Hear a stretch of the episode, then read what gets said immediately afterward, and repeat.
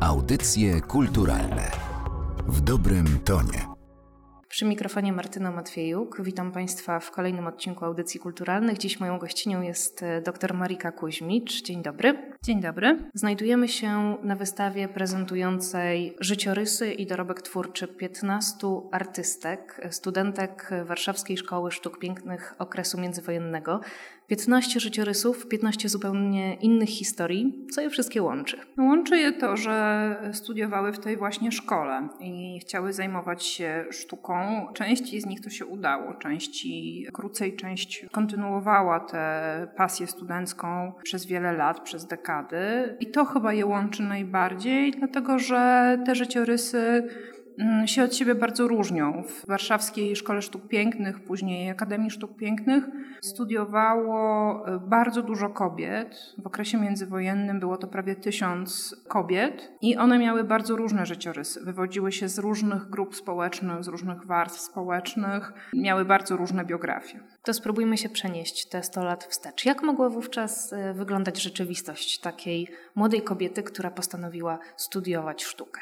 Była trudna. Myślę, że oczywiście w zależności od tego, jaki był ten jej start. To znaczy, jeżeli była z dobrze sytuowanej rodziny, to naturalnie było łatwiej. Jeśli była z ubogiej rodziny, a takich nie brakowało i w ogóle wydaje mi się, że większość tutaj tych naszych bohaterek miała właśnie taką sytuację, no to było to bardzo trudne. Wiele z tych kobiet szło do szkoły sztuk pięknych po to, żeby studiować malarstwo na przykład i być później malarkami, a w toku studiów i później już w toku codzienności, że tak powiem, w prozie życia to marzenie się weryfikowało, bo z tego się było bardzo trudno utrzymać, więc wiele z nich wybierało w którymś momencie taką ścieżkę edukacyjną, że zajmowały się mm, raczej rzemiosłem, projektowaniem albo na przykład pedagogiką artystyczną. Można było mieć nadzieję, że taki moduł pozwoli po prostu jakoś zarobić na siebie. To je łączy i to też pokazuje właśnie, że cała ta sytuacja była niełatwa i mamy taką, mam wrażenie, nadal jeszcze mitologizowaną sytuację tego okresu międzywojennego. To się oczywiście zmienia i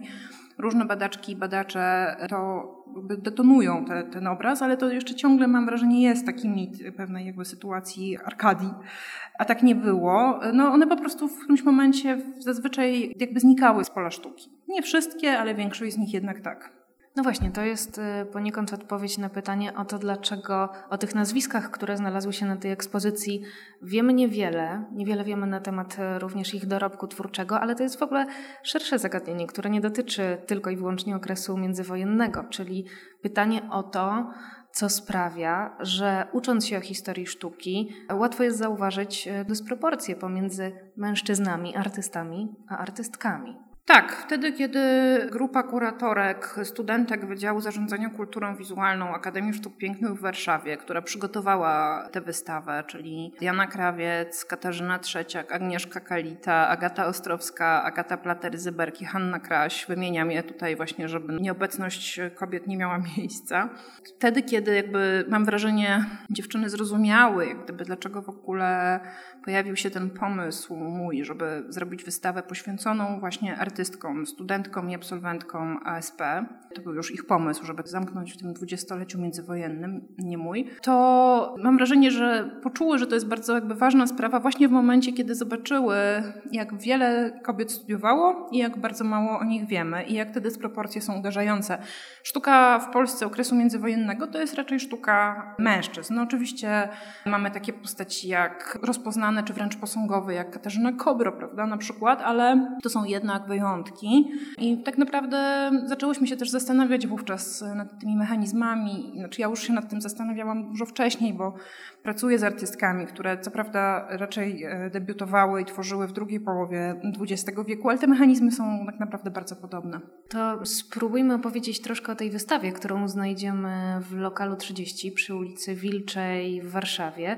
Znalazły się tutaj e, prace artystyczne z różnych obszarów sztuki. Na którą z nich zwróciłaby Pani szczególną uwagę? Tak, tutaj kuratorki bardzo się właśnie starały, żeby były i prace malarskie, i rysunki. Jest świetna grafika, są platery Julii Kejlowej, jest ceramika, szkło Wandy Zawickiej, Manteuffel. Ale ja chciałam się tutaj skupić dzisiaj na mm, takich pracach, które przyleciały na wystawę ze Stanów Zjednoczonych, z Nowego Jorku. To są mezuzy. To są mezuzy, które w ogóle tak nie wyglądają. To znaczy wyglądają tak naprawdę jak, chciałoby się powiedzieć, szkoda, że Państwo tego nie mogą zobaczyć, ale możecie to Państwo zobaczyć e, na wystawie. Wyglądają jak takie abstrakcyjne czy konstruktywistyczne prace geometryczne. Są zupełnie niekanoniczne.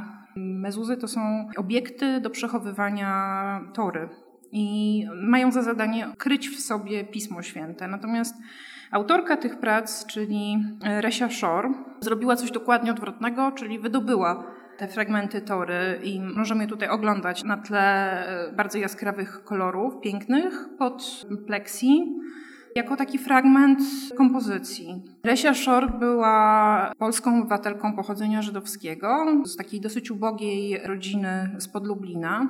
Jej matka bardzo chciała dać jej edukację, taką, której ona nie dostała, więc dużym wysiłkiem rodzina wysłała córkę na, na te studia do Warszawy. Resia na szczęście wyjechała w 1937 roku do Paryża. To miał być rodzaj takiego urlopu dziekańskiego, ponieważ tam e, miał stypendium jej narzeczony ówczesny, za którego później wyszła za mąż, Ilia Shor. I dzięki temu oni uniknęli Holokaustu. Wyjechali z tego Paryża, uciekli tuż przed zajęciem Francji przez Hitlera do Nowego Jorku.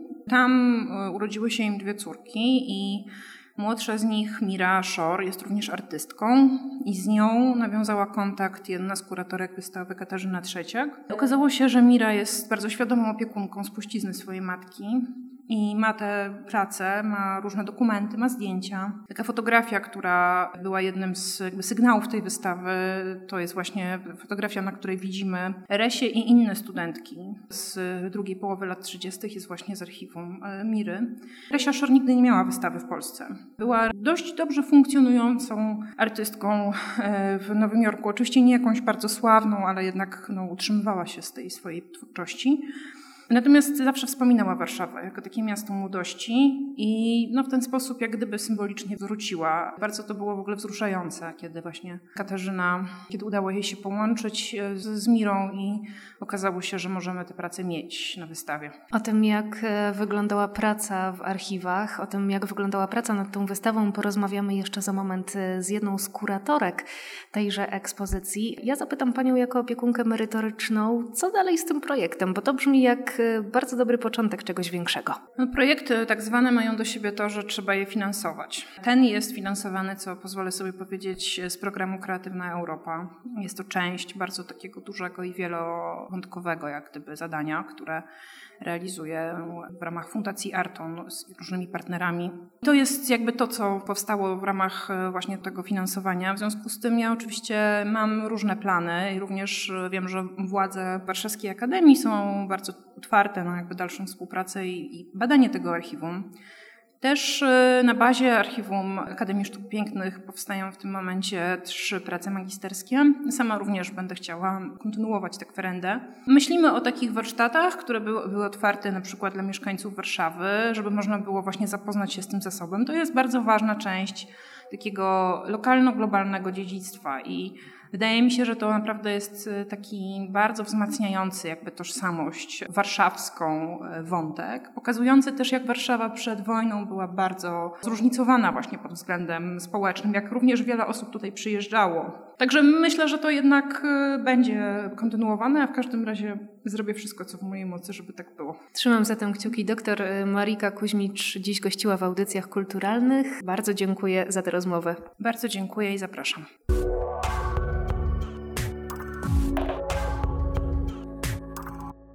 Jesteśmy na wystawie zatytułowanej Kocham w życiu trzy rzeczy. Samochód, alkohol i marynarze. Ze mną jedna z kuratorek Agnieszka Kalita. Witam cię bardzo serdecznie.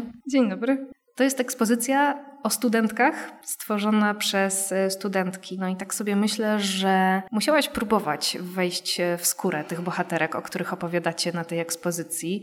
Mimo, że ta rzeczywistość międzywojennej Warszawy, a zwłaszcza rzeczywistość ówczesnych kobiet, e, znacznie różniła się od naszej codzienności, to zapewne poczułaś z nimi jakąś więź. Myślę, że przede wszystkim poczułyśmy, tak z tego, co wynika z rozmów też z moimi koleżankami, z którymi tworzyłyśmy, tworzyłyśmy tą wystawę, że, że na pewno tak. I myślę, że nie tylko punktem wspólnym była tu uczelnia, której już prawie jesteśmy absolwentkami, ale też właśnie to, że wszystkie jesteśmy dziewczynami, które są na początku swojej drogi związanej być może ze sztuką, trochę niepewnej i ciekawe, co przyniesie nam los.